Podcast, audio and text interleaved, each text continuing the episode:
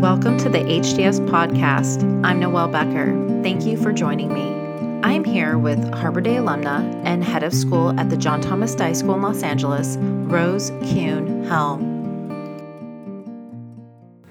Thank you so much for doing this. It's my pleasure. Um, I just want to know a little bit about your background. Tell me about your background. So it's, um, well, obviously, I went to school here at Harbor Day, uh, graduated in 1991, and then went on to Laguna Beach High School and Princeton after that.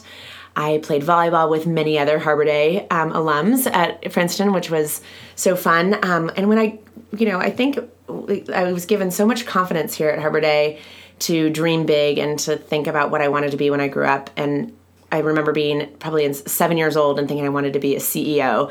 And so, with that guiding light, I sort of started off in business and I worked in digital marketing for um, a couple years in San Francisco until the dot com you know burst and then uh, had a you know what I call quarter life crisis. Tried to figure out what is it I want to do. Moved back here home with my parents at 25. Living with your parents after being away was a you know, a whole different uh, learning opportunity. And um, I started coaching volleyball while I was trying to figure that out. And I was coaching middle school girls and for the club that I had played for, Laguna Beach Volleyball Club. I also played Orange County Volleyball Club, like many of our students, I'm sure.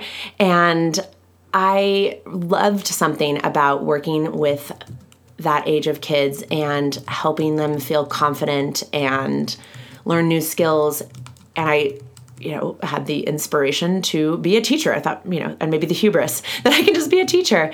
And so I changed gears from applying to business school to apply to uh, into education programs, and I uh, got accepted to UC Irvine's master's in education and uh, with a teaching credential and a master's in English program. And at that same time, reconnected to Harbor Day and um, I think I had my 10 year Harbor Day reunion that I organized with the whole like 10 people who showed up. Um, but you know loved my time here and so wanted to to reconnect in that way. And in that through that um, with miss brockman and other folks who were still here i came to find that they needed a sixth grade english teacher and for just one year. And so i put my education master's and teaching credential plans on hold and stayed enrolled in the master's in English program, which was a summer program at UC Irvine, and then um, taught sixth grade English and literature here for a year. And it was incredible. In retrospect, I think I was an incredibly enthusiastic and hardworking teacher, but perhaps not the most skilled. But, um, you know, made up for that with uh, optimism. know, and lots of grammar dances. My my former students will remember my grammar songs and dances, and uh, you know, so the position was not a long term position, but I knew that I had found something really special in education.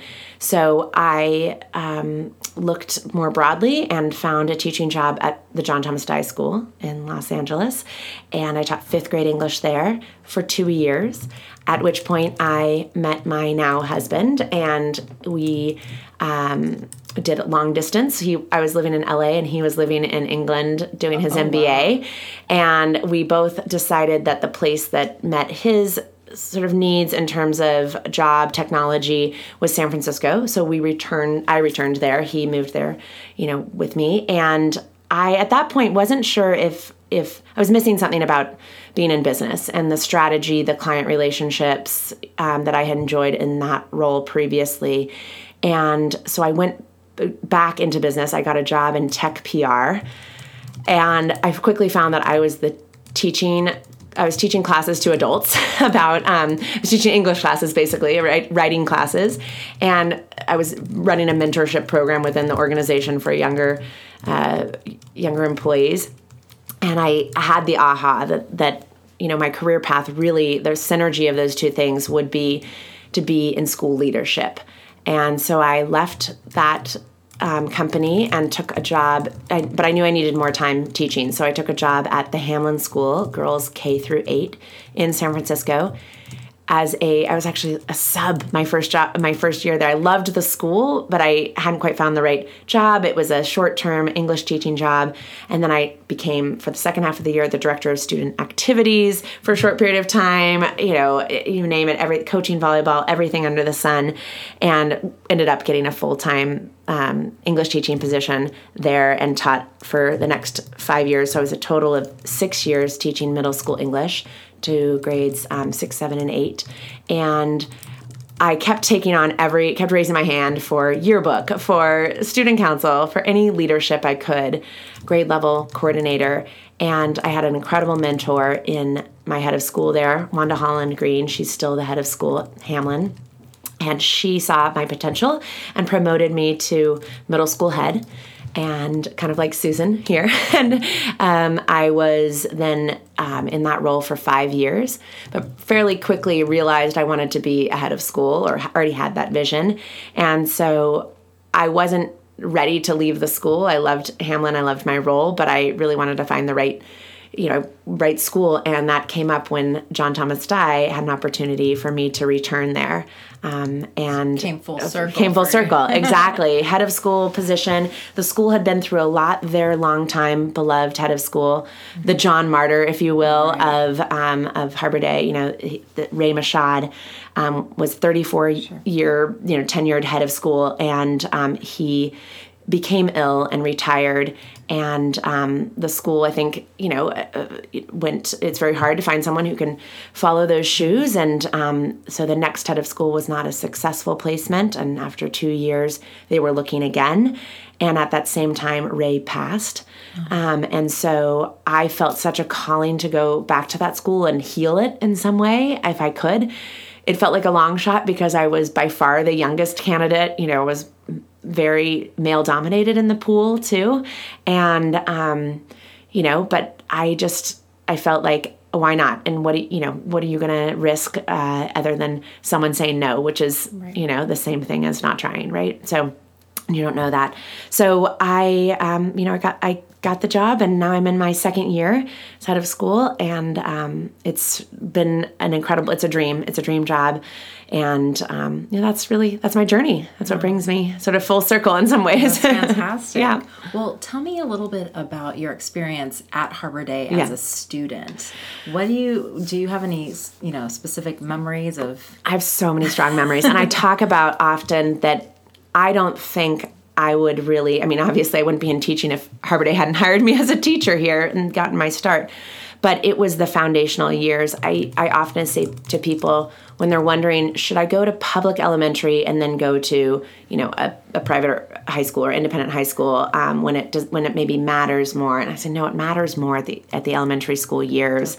That foundation. I learned to be a writer a critical thinker, my confidence. You know, we were just talking about uh, the musical and being on stage, and you know, even though I was, you know, potentially to- tone deaf, uh, I don't know for sure if that's the case, but I certainly still um, am not as good of a singer as I am, uh, you know, an enthusiastic public speaker, and that all came from here and you know athletics i think my ability to um, to forge a path and play college volleyball and um, you know all and and the art scholarships uh, you know to college also all of that well-roundedness came definitely from harbor day no discredit to laguna beach high school public high school but it didn't shape me in the same way.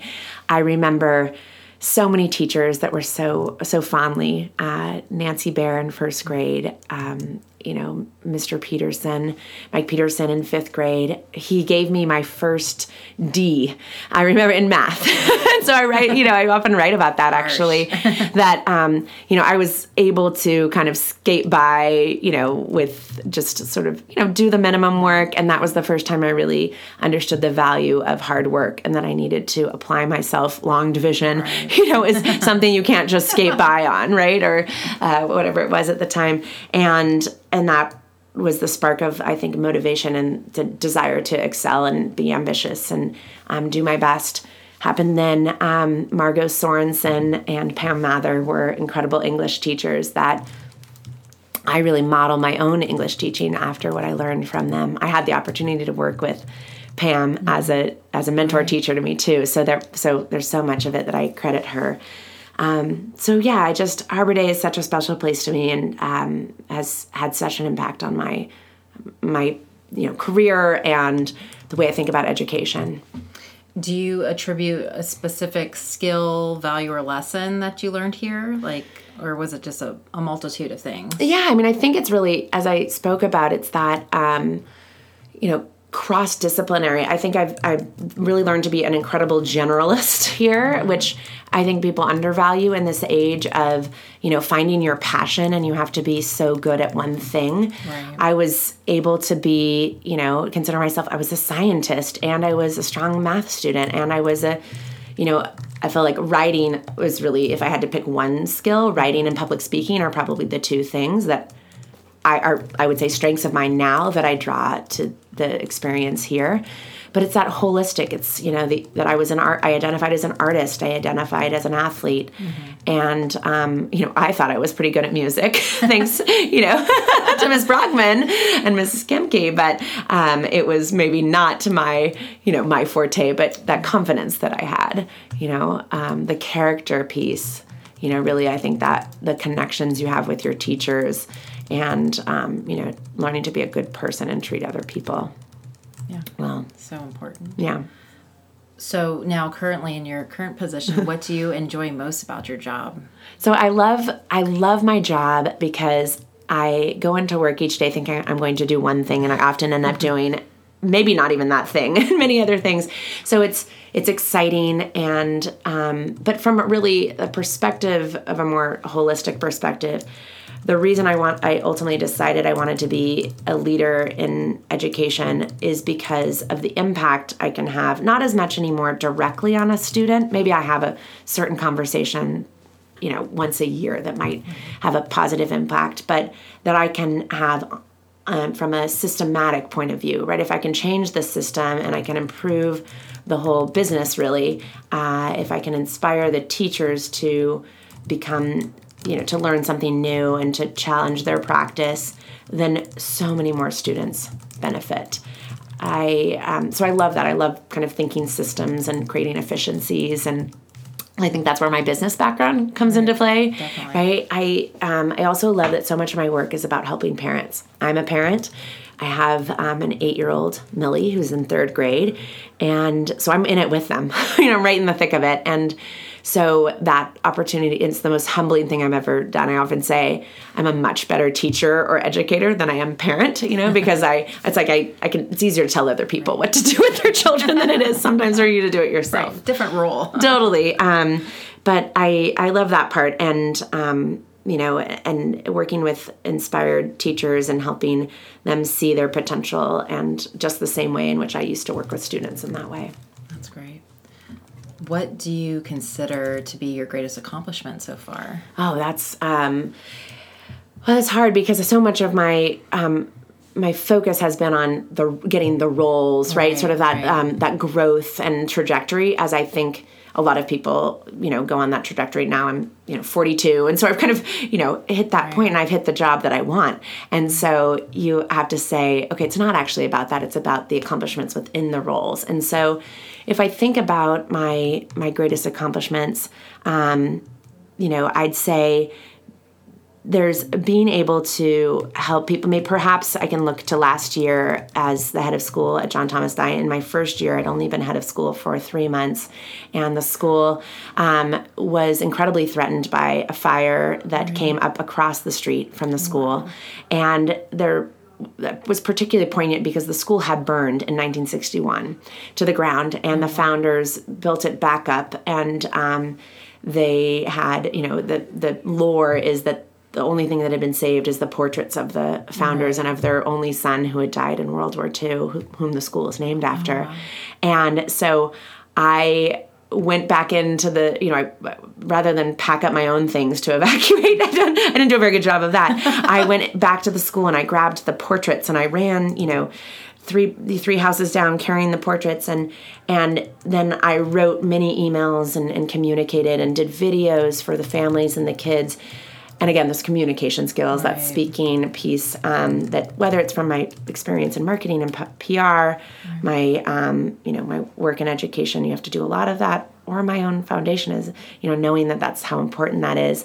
I, I think I'm proud of how I held the community together during that time of um, you know a really uncertain time. It was a scary time.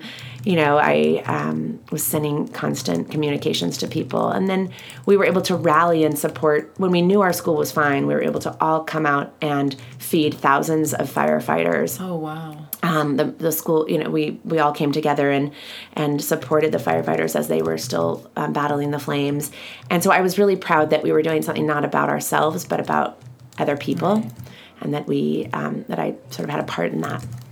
That's incredible. Yeah, thanks. Wow, what a story. in your first year. in my first year yeah. so all those all those um, sayings of learning by fire Yeah, and literally. drinking from the fire hose and you know trial by fire all of that, All that. really came to bear yeah Wow. well, um, w- or f- talking back to your Harbor Day memories, are there any memories or traditions that stick out Yeah. in your mind that maybe were your favorite or maybe not your favorite, but uh, you remember vividly? Yeah, I do. I remember so much. I think um, it's funny. I just in walking in, I said, "Where are the blue chairs?" um, uh, how can you know of a certain era with um, you know Mr. Martyr, you know, and, the, and his famous blue chairs that you know it in, invoked fear um, appropriately, but kept you in line. And I visited those blue chairs one time in Oh, really? kindergarten. Oh, in kindergarten. Only one time. I think it was good. It happened early. Yeah. um, I remember some of my my friends, my classmates, and I had um, left PE, which Mr. Coleman was our and Miss Oh, wow. Coleman were our teachers. Right. So that that gives some context. and we we um, went to go get a drink from the water fountain, and we actually stuck our heads in the water fountain and got them all wet. And we were gone a really long time because we thought it was funny to be splashing our heads in the water fountain. They didn't think that. Nope, that was probably not a great choice uh, to be totally skipping out on PE and, you know, dunking my head in the water fountain along with my friends. And so we got sent to the blue chairs. And ever ever since then, you know, I think there was there's been instilled a really strong sense of moral compass, like what's right and wrong, following the rules. I have a great respect for authority, all of that. Um, but no on a on so that's kind of on a silly and you know not i guess positive note but um i would say you know we were talking about the eighth grade musical um you know colonial day um you know some of the things that that connect the generations together that may have gone through iterations. I mean i'm hopeful that international day has a different feel from when it did you know when i was a student right? And you know i mean that you're thoughtfully looking to, to your traditions. And, and at the school where i am now john thomas Dye, we do that we're doing that as well. We're how can we keep the spirit of the thing Definitely. and yet be respectful of the world in which we live? And you know and with and just like we know more now right? As, as you know more then you that you know you We're more connected. you're more connected and you um you know and and part of the musical it was um you know again that opportunity to to take risks and um to be um, to put something together collaboratively. I think so much of what i learned about being a part of a team also happened here. Um, so anyway i guess yeah those are the ones that come to mind. Yeah, no, that's great. Um, what advice do you have to those people who are interested in pursuing education as a career? Yeah, I'd say, um, you know, to not have too many pre- preconceived notions about what, you know, what it is or your capacity for it. I didn't necessarily think I was going to be a great teacher, and that wasn't on the horizon for me. And also to recognize there's so many different paths that can get you there.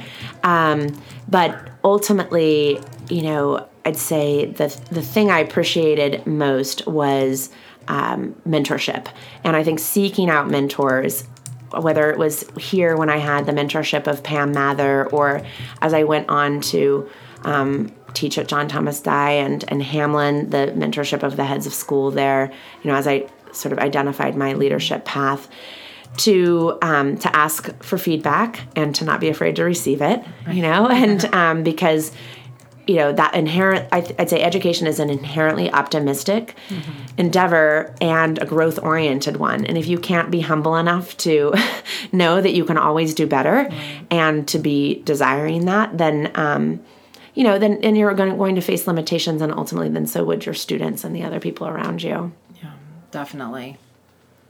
My final question is is there any one person who inspired mm. you to get into education? I think you might have we talked about this earlier. Before. Yeah, um, yeah. I mean, I don't know if there's one person or there there are a few things that happened along the way that got you to um, get into this field. Right. I mean, I think it, maybe it, you know, I think it was a collection of people that were influential, certainly. And I talked about some of those teachers that I had here that were um, were great teachers.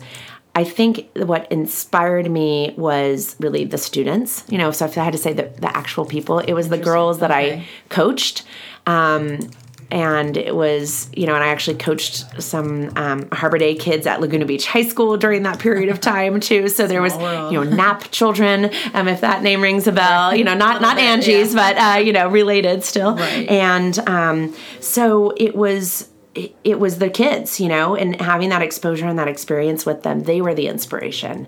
They were the ones who, you know, made me feel good about, um, you know, what I was doing. And, you know, while I, I loved the work I did in marketing and in PR, there was essentially something that was missing the goodness, the fulfillment that I know a lot of people in education talk about.